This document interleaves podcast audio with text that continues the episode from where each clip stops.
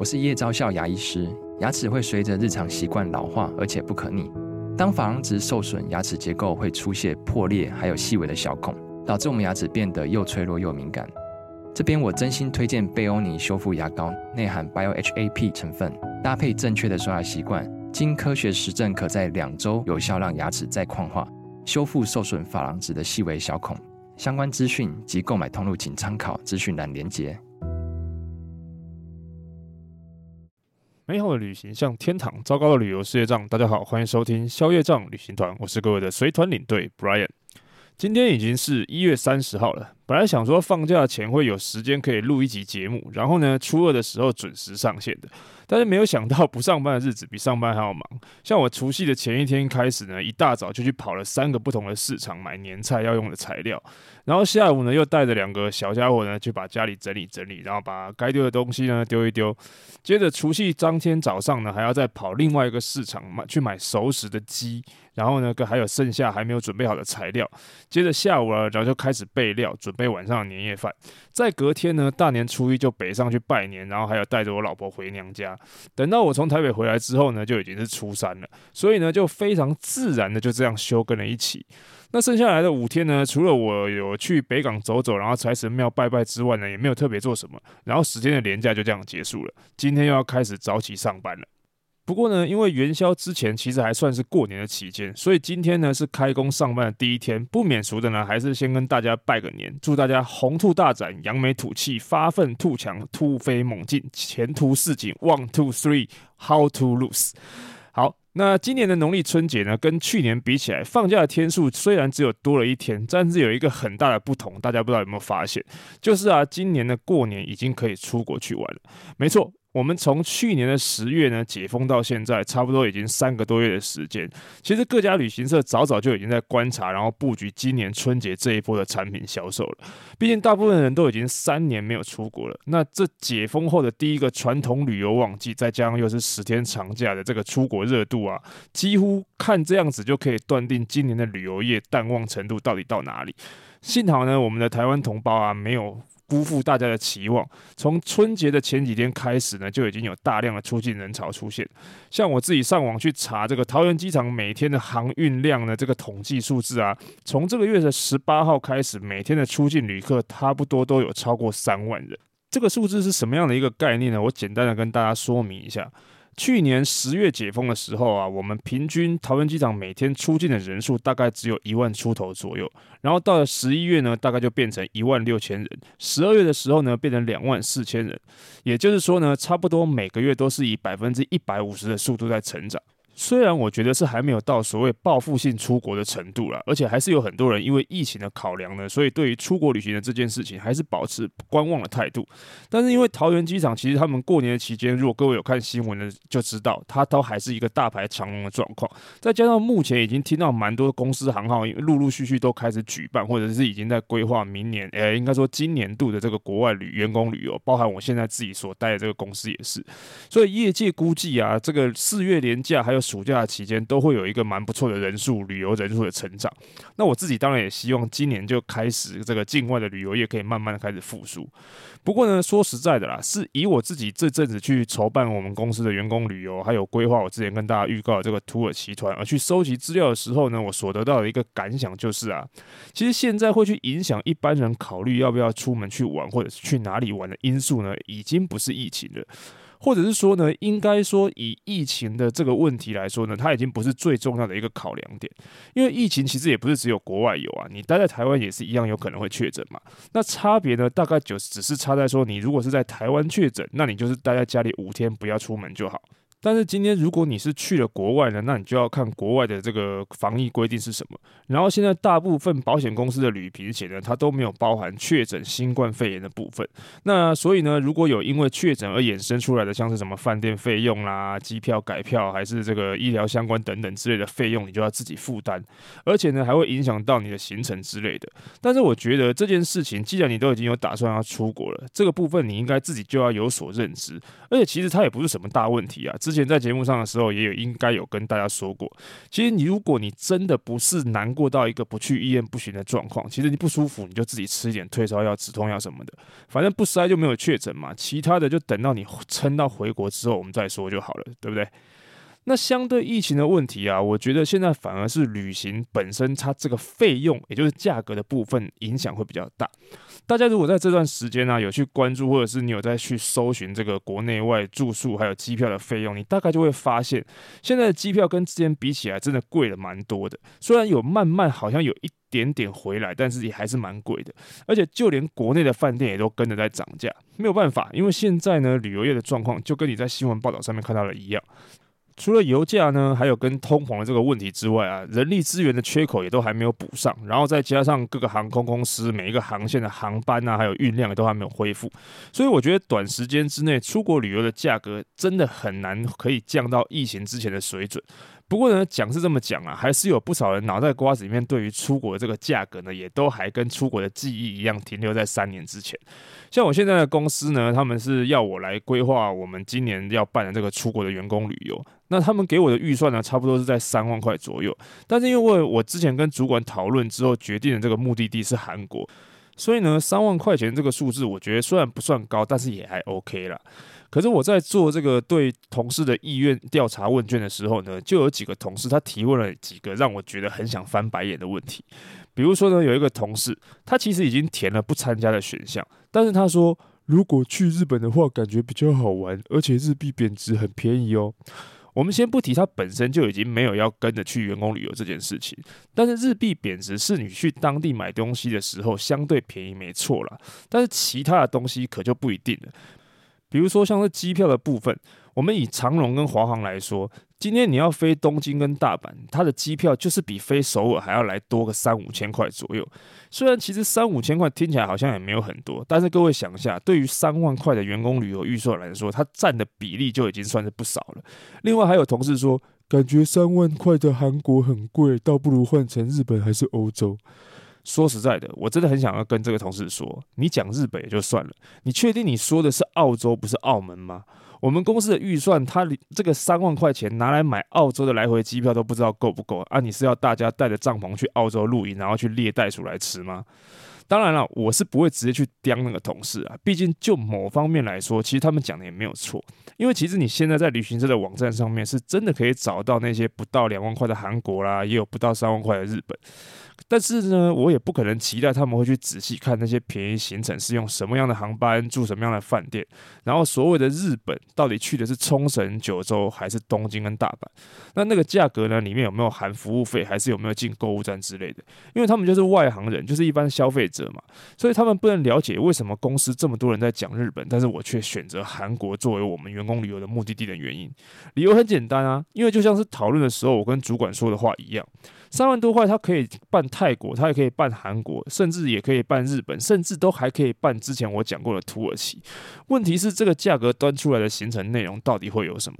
那今天公司既然让我来负责去规划这个员工旅游，我就希望可以弄一个吃好住好，然后内容不会太空洞，也没有什么额外自费活动，再加上也不用进购物站，然后大家玩回来不会干掉我的行程。所以以这样的前提跟预算，我觉得如果拿来办韩国或者是泰国，在预算上面是比较 OK 的。当然，如果真的想要办日本，也不是不行，顶多就是牺牲一些品质这样。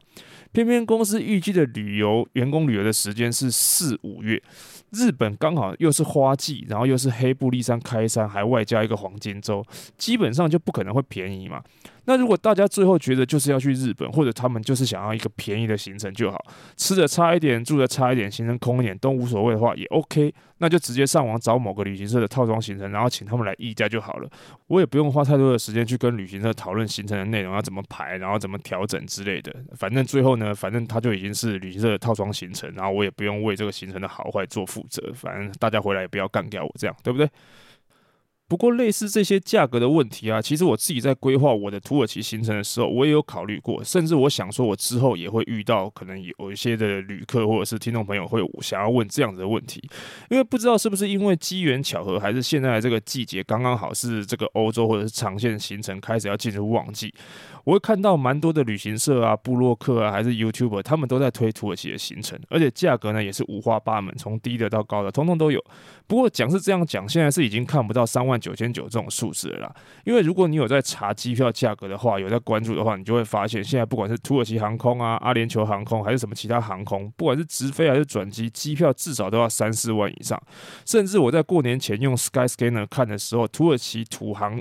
直飞伊斯坦堡的票价，我已经看到五六万这种夸张的数字，而且贵还不打紧哦。根据我跟自己一些旅行社的朋友询问的结果，清明廉价这段时间的机位啊，基本上就算是贵都已经抢不到了。所以像我就有发现，有些旅行社或者是布洛克他们推的行程啊，基本上是没有含国际段机票的，因为这样他们除了不用去管机票价格浮动的问题之外啊，这样。额外的看起来这个团费也比较便宜，这种做法在之前的节目内容我也有跟大家提过。等你把机票的价格再加上去之后呢，它还是不是这么便宜就不好说了。不过这也是无可厚非啦，因为就连我自己规划这个日期跟行程，然后去请台湾的旅行社还有土耳其的 local 报价回来的数字呢，也都不是很低，至少可以说不是那种平均一天不到八千块的那种平价行程。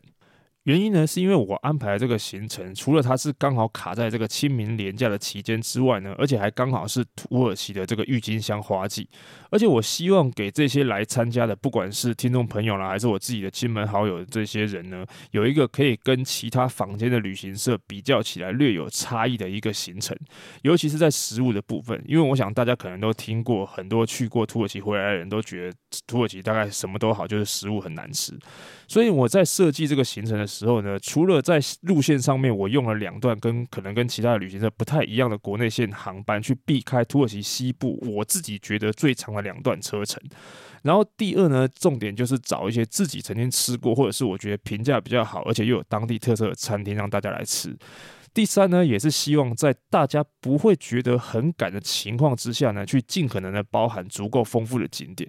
所以自然我也就没有预留进购物站的时间，所以我这个行程是没有购物站的。那最后呢，考虑到在土耳其的行程里面啊，除了伊斯坦堡之外，其他城市的饭店可能大概率都会是一泊二食，就是住一个晚上，但是吃早餐跟晚餐都在这里用。所以一路上我安排的基本上都是国际五星的这种饭店，那位置呢也不是在那种远的要。命的王国，连连搭个热气球都还要比别人提早个半个小时起床的那种，所以各位听完，其实综合以上我的这几点要求，最后出来的报价没数字没有很低，其实我真的也没有很意外啦。那但是呢，目前也只能跟大家这样子讲一讲。至于详细行程的内容部分啊，等旅行社那边整理好之后呢，我会再公布给大家知道。Maybe 可能还会再可能开个 FB 或者是 IG 的直播介绍一下之类的吧。不过呢，我想我设计的这个行程啊，如果它单纯要比价格的话，可能会比所谓的别家旅行社贵上不少。但如果大家愿意去仔细比较一下行程内容的话，应该多多少少是可以发现，它也许是比上不足，但是我个人觉得至少是比下有余啦。好啦，以上呢其实就是我自己这一阵子，不管是在收集员工旅游的资料，还是自己整理土耳其的资料上面的一些。算是小牢骚或者是小感想吧。那当然，最后也是要跟大家分享一下我自己对于这个消费账旅行团这个节目的新年轻计划。首先，第一个是换季的问题啊，因为消费账旅行团从第一季二零二一年五月一直到二零二二年一月，总共是三十二集。然后过了一个年，休息了大概一个半月左右，开始是第二季的时间。然后今天这一集呢是第二季的第三十集，所以如果依照第一季的做法呢，那差不多在两集我应该就要结束这一季了。但是因为第一季的时候呢，节目是一个礼拜更新一集，但是到了第二季后半的时候，也就是现在已经是两个礼拜更新一集。如果照这个频率的话，就算做了一整年，也只会有二十六集。所以我现在也还在考虑有没有是要需要休息，然后转换第三季的必要，还是干脆就这样接着继续做下去就好了。那接下来呢，第二件事就是节目的更新频率，我在想应该还是会继续维持双周更，暂时我也还没有打算。改回周更的计划。一方面是因为消业障旅行团目前呢，除了 Podcast 还有同名的 IG 跟粉丝专业的部分呢，去年年底我也跟大家说，我有架设了部落格，目的呢是想要分享一些篇幅比较长的文章啦。虽然我目前也只写了一篇而已，之后呢，如果时间允许，预预计我可能还会再开一个 Telegram 的频道，然后分享一些可能旅游啊或者是美食相关的一些讯息。所以呢，我觉得节目维持双周更的话，时间上会比较充裕一点。那另外一方面呢，就是今年开始可能慢慢会开始有一些出国的行程，比如说我自己二月底的时候可能就会出国。那如果是这样的话呢，即便是双周跟，我都不敢说是不是能够维持持续的更新，也说不准。所以呢，维持双周跟算是我给自己的一种期许吧。那。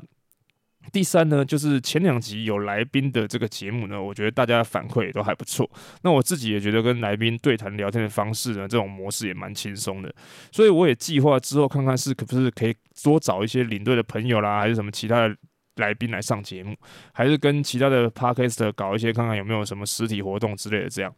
那最后呢，当然也是希望我预计三月底，就是前面跟大家讲的这个土耳其团呢，可以顺利成行。也希望呢，大家今年也都可以平安顺利。好，那最后呢，来回复一下很久没有可以念的这个留言。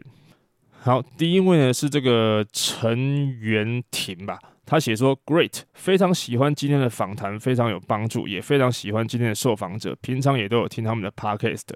那因为他留言的时间是一月十号，所以我不是很确定这位听众朋友听的是哪一集。不过我还是很高兴你会喜欢节目的内容，非常感恩。那第二位是这个 PCLAI 零二零四。”他写说，领带好像有说不完的趣事，很有趣，而且很有知识性的节目，声音也很好听。我在想，他要写的应该是领队，只是可能选字错了这样子。其实有的故事啊，事后讲起来听起来很有趣，但是其实我们当下遇到的时候，其实是蛮悲惨的。不过呢，也 OK 啦，反正大家听起来开心就好。感谢你的留言跟支持。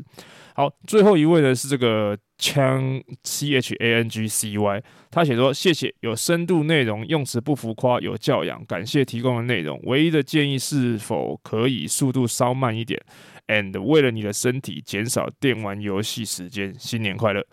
其实我虽然很高兴听到这位听众的赞美，也很感谢他的这个关心啊。不过我自己真的不记得我在哪一集有讲自己电动打得很久。不过也没有关系，我还是非常感谢以上三位听众朋友的留言。那当然，如果其他的听众朋友对于节目有任何的意见，或者是有什么话想要跟我说，都欢迎各位到消业障旅行团的 Facebook 粉丝专页或者是 IG 留言告诉我。喜欢今天的节目内容呢，也请不要忘了在 Apple PAX，还有 Spotify 呢留下你的五星好评。今天的节目就先到这边，消业障旅行团我们就下次见喽，拜拜。